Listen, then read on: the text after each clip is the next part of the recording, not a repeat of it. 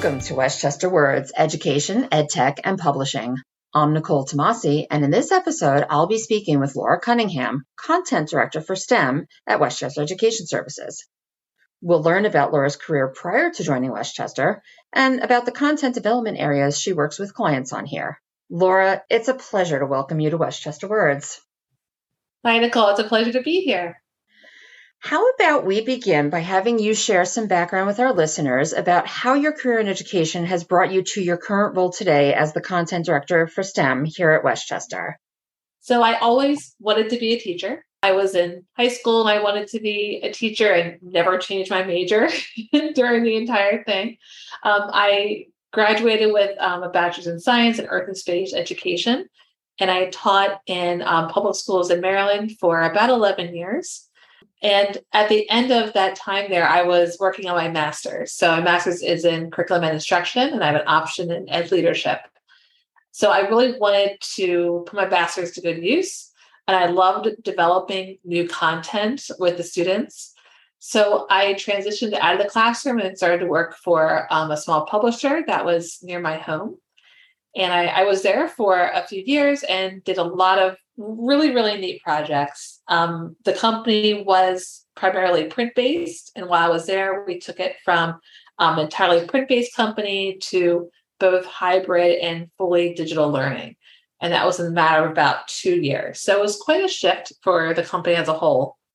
I was working with vendors while I was at the publisher and really loved what um, what vendors were able to see from different publishers and what kind of like new innovative products these different publishers were coming up with and developing. I really wanted to be a part of that. So I transitioned from the publisher side uh, to the vendor side, and I've been loving it ever since. Well, that's a very interesting path here to Westchester. So, um, when you were in the classroom, was there a certain grade band that you worked with primarily, or was it all across K 12? I am secondary certified. So right out of college, I started teaching um, ninth grade earth science, um, two different differentiated levels. And I was also teaching astronomy to, it was astronomy elective to 11th and 12th graders. And additionally, I had an astronomy class for uh, students with special needs. Um, so it was an inclusive classroom. So it was myself, a special educator, um, and two para educators leading this astronomy class. So that was my first um, two years of teaching. And then I transitioned to a different school and I taught um, Earth and Space Science in a magnet program, meaning that students had to apply to the school and they had me for Earth Science um, the entire school year. So 180 days for 90 minutes every day. So I was the only one in the county who taught Earth Science at that grade level and for that duration. So a lot of the materials I had were garnered to high school students. So I had to adapt everything that I was doing to meet the needs of my eighth graders. So you also said that you shifted from working for a publisher to moving over to the vendor side, which is obviously what we do here at Westchester Education Services. How do you feel that the um, background you have in the classroom and then working for a publisher, how do you feel that informs the work you do here with our clients? It definitely gives me a different lens and perspective. So I can understand what our publishers are aiming to do. I understand their needs. Um, I also understand some of the pressure that they're feeling with developing a really excellent product because ultimately they have to sell that. So I, I understand the stresses of being at a publisher. And also from like the teacher side, I understand how students learn. So I'm able to construct materials for our different partner clients in a way that I know is pedagogically sound and also age appropriate for their development. And STEM subjects, as as we know, as science continues to evolve and new discoveries are made, um, it's just continually changing, and therefore, you know, the print, the digital, and the hybrid materials all have to update along with whatever those discoveries are that are being made. Uh, is that what kind of drew you into creating educational materials in math and science? Yeah, absolutely. So as we learn more and have access, because we have access to improved technology, our understanding about the world also changes. And this is really similar to how we work with our different client partners. So we have the privilege of collaborating with excellent thought partners, and we're able to learn how they're making improvements And it's all in a goal to help students learn. Um, we want every student to be able to achieve. And me and also our client partners are really working with meeting students where they are in their learning and making it relevant to different students as well.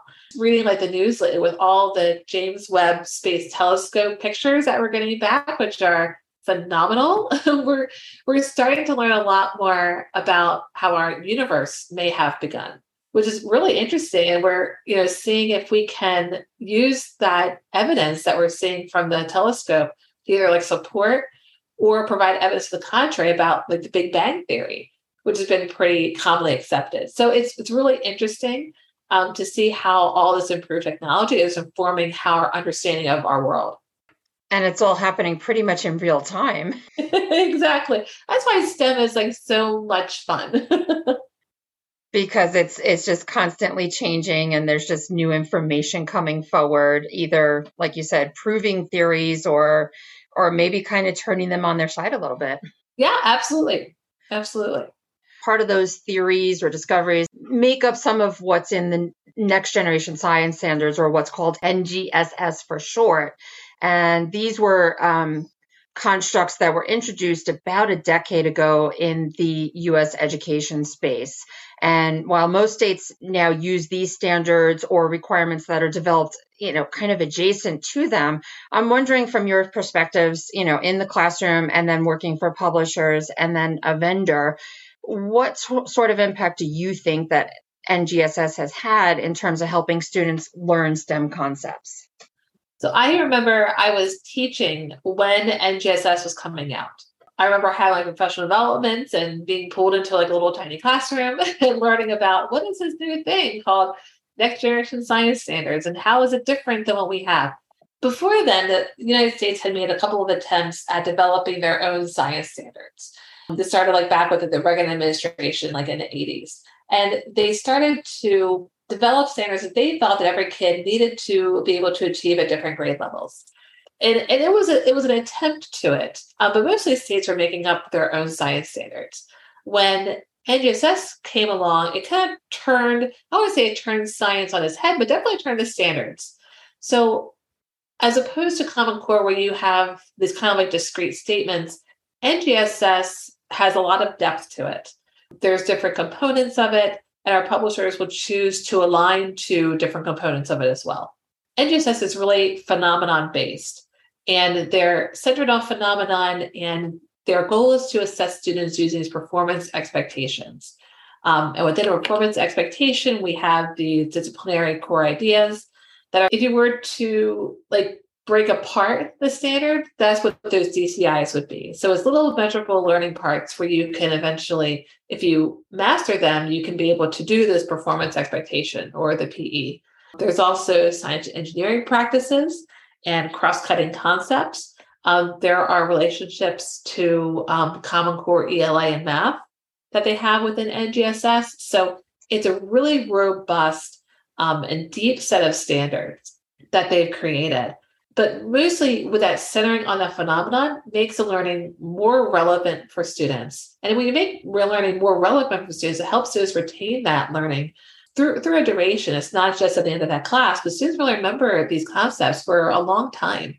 Making um, inquiry based also is a hallmark of NGSS. We want students to use uh, different levels of inquiry to be able to construct their own learning and to be able to learn for themselves rather than the teacher giving this direct instruction and telling students. So we want students to understand concepts uh, and form their own understanding of it rather than being told.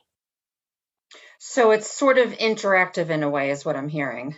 Yeah, absolutely. And there's there's a lot of different resources out there on on NGSS. Even like their website provides some exemplars of what kind of lessons that they're looking for. But these are standards that they really do build, and they're not something that you would be able to, you know, master in a day. Um, these are, are really deep, robust standards that I think ultimately really get at the heart at how students should be learning science.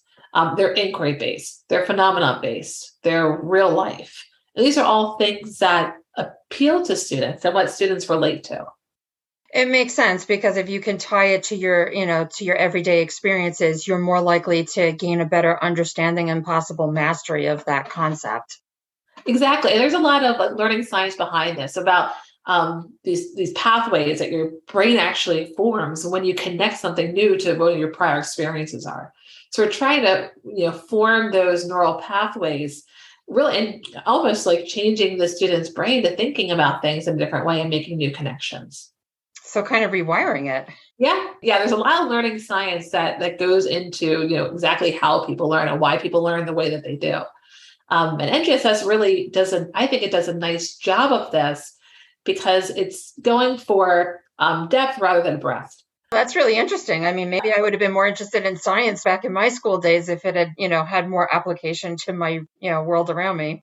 yeah, exactly. I was, I um, was reading an article uh, somewhat recently about a teacher in Chicago, and she taught at a neighborhood there where I think some pollutants had entered the soil or the groundwater, and she was teaching chemistry at the time.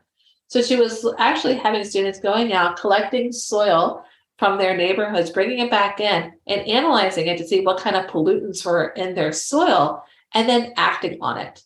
So what is what is this going to do? What kind of I guess health implications or what could this do to me knowing that this is in my soil? What can I do about it? So understanding how it impacts your everyday environment. Yep, yep, absolutely. So we're trying. So with NGSS, we're really trying to make that connection. Like, what is happening where you are, and how can I connect that to something new?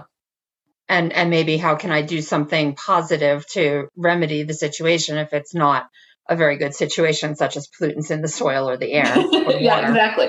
Yeah. Very interesting. So I want to pull on something else you mentioned um, a few minutes ago. You said that there's a um, an association between NGSS and ELA. And I was wondering if you could um, explain a little bit more about that.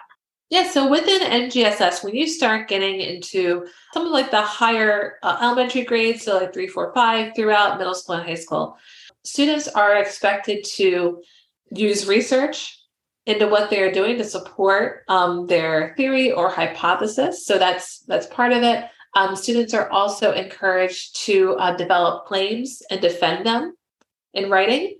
So this is a part of ELA. Um, also, students are expected to use like different kinds of research materials to like prove their theory or prove their hypothesis or provide additional information about um, something that they're seeing. That makes sense because if you, you know, if you have all the findings in your head and you can't explain it well or write it out well, it's only going to take it so far. yep, exactly. And, and a good scientist knows how to write their research and to write it in a, in a meaningful and understandable way. Laura, another area of responsibility that's under your, um, I guess, remit, if you will, here at Westchester is working with clients to help them develop or modify assessment materials. And I was wondering if you could explain why this is a particularly important area of education. Sure. So we're seeing um, assessment modification a couple of different ways. Um, one of them, maybe a little bit more obvious, is if any uh, standards change. So a lot of different publishers, we have to be able to meet the state standards of the state that they're trying to sell. We're, we're seeing a lot of that um, recently with different adoptions that are happening both in um, science and in math, that standards are changing, therefore our assessments had to change. Um, we're also seeing this in a really um, innovative way as well that I, I want to talk about, which are adaptive assessments we're seeing adaptive assessments that are, are being made that can only support students of all different kinds of ability levels. And I, I, we can come back to that one maybe in a little bit, but assessments have always been important to inform teachers about student progress. And assessments can either be for learning or they're formative assessments, or they can be of learning or summative assessments showing what students have learned. So both are important. And they can both be used in different ways to inform the teacher about how their students are progressing. Let's go back to what you were saying about adaptive assessments. And for somebody like me who's hearing that term for the first time, can you explain what it is and why it's becoming an important piece of the overall assessment area? Yeah, sure. So we're seeing an increase in making adaptive assessments. This is really appealing and really encouraging adaptive assessments I can relate it to kind of like a choose your own adventure book. If you remember those books from, you know, a long time ago, if you you pick this path, you yes, I remember them well. yeah, they're, they're kind of like the choose your own adventure of assessments. I say that very loosely. So adaptive assessments are, are designed to support students of all ability levels. So if we have a student that's um, entering like grade six math, and they're learning about different um, geometry standards. And we have one student who's really accelerated in geometry and really understands these standards well. And then we have a student that doesn't. Or maybe they have been introduced to this for the very first time. What adaptive assessments do is they let students make progress based on their ability levels. So if I have a student that is really well versed in geometry, they may be able to go through all the adaptive assessments and not get any scaffolding or remediation or support because they may not need it. You may have another student that struggles with this concept or has never been introduced to it before, and they might get the first question wrong. And when that happens, and if that happens, the student will then get another question to support or to reinforce or to give help to that student so they can be able to answer the question. So it's scaffolding within assessments which is something as teachers we're very used to and accustomed to doing. And we have different scaffolding strategies, but I have not seen it as pervasive in assessments as I do with like a direct instruction or with like a, a student edition of a book. Um, we're really seeing that a lot more now. And, and it's really encouraging because we're understanding that not all students are created equally. We, we all have different learning styles we all have different backgrounds that we come from, and it's meeting the students where they are in their learning. But as the assessment itself progresses, the goal is for all students to meet the same learning objectives at the end. So, no matter where you are, you're able to achieve that same goal as someone who knows all these concepts already. Okay, I understand that. So I guess what would help me to understand so is adaptive assessment in a way kind of the complement to personalized based learning that I've heard a lot about? Yeah, uh, yep, absolutely. You can think of it that way. And when we, we talk about like personalized learning, you're usually thinking about it from like a teacher to student perspective. What is the teacher doing and how is a teacher making it relevant or making it personal? Or how are they differentiating something to meet the needs of a particular student? So this is the same kind of thing except it's in an assessment. Usually when we have an assessment you have your 10 assessments and you go through one through three four to all the way to 10 and you're, and you're done.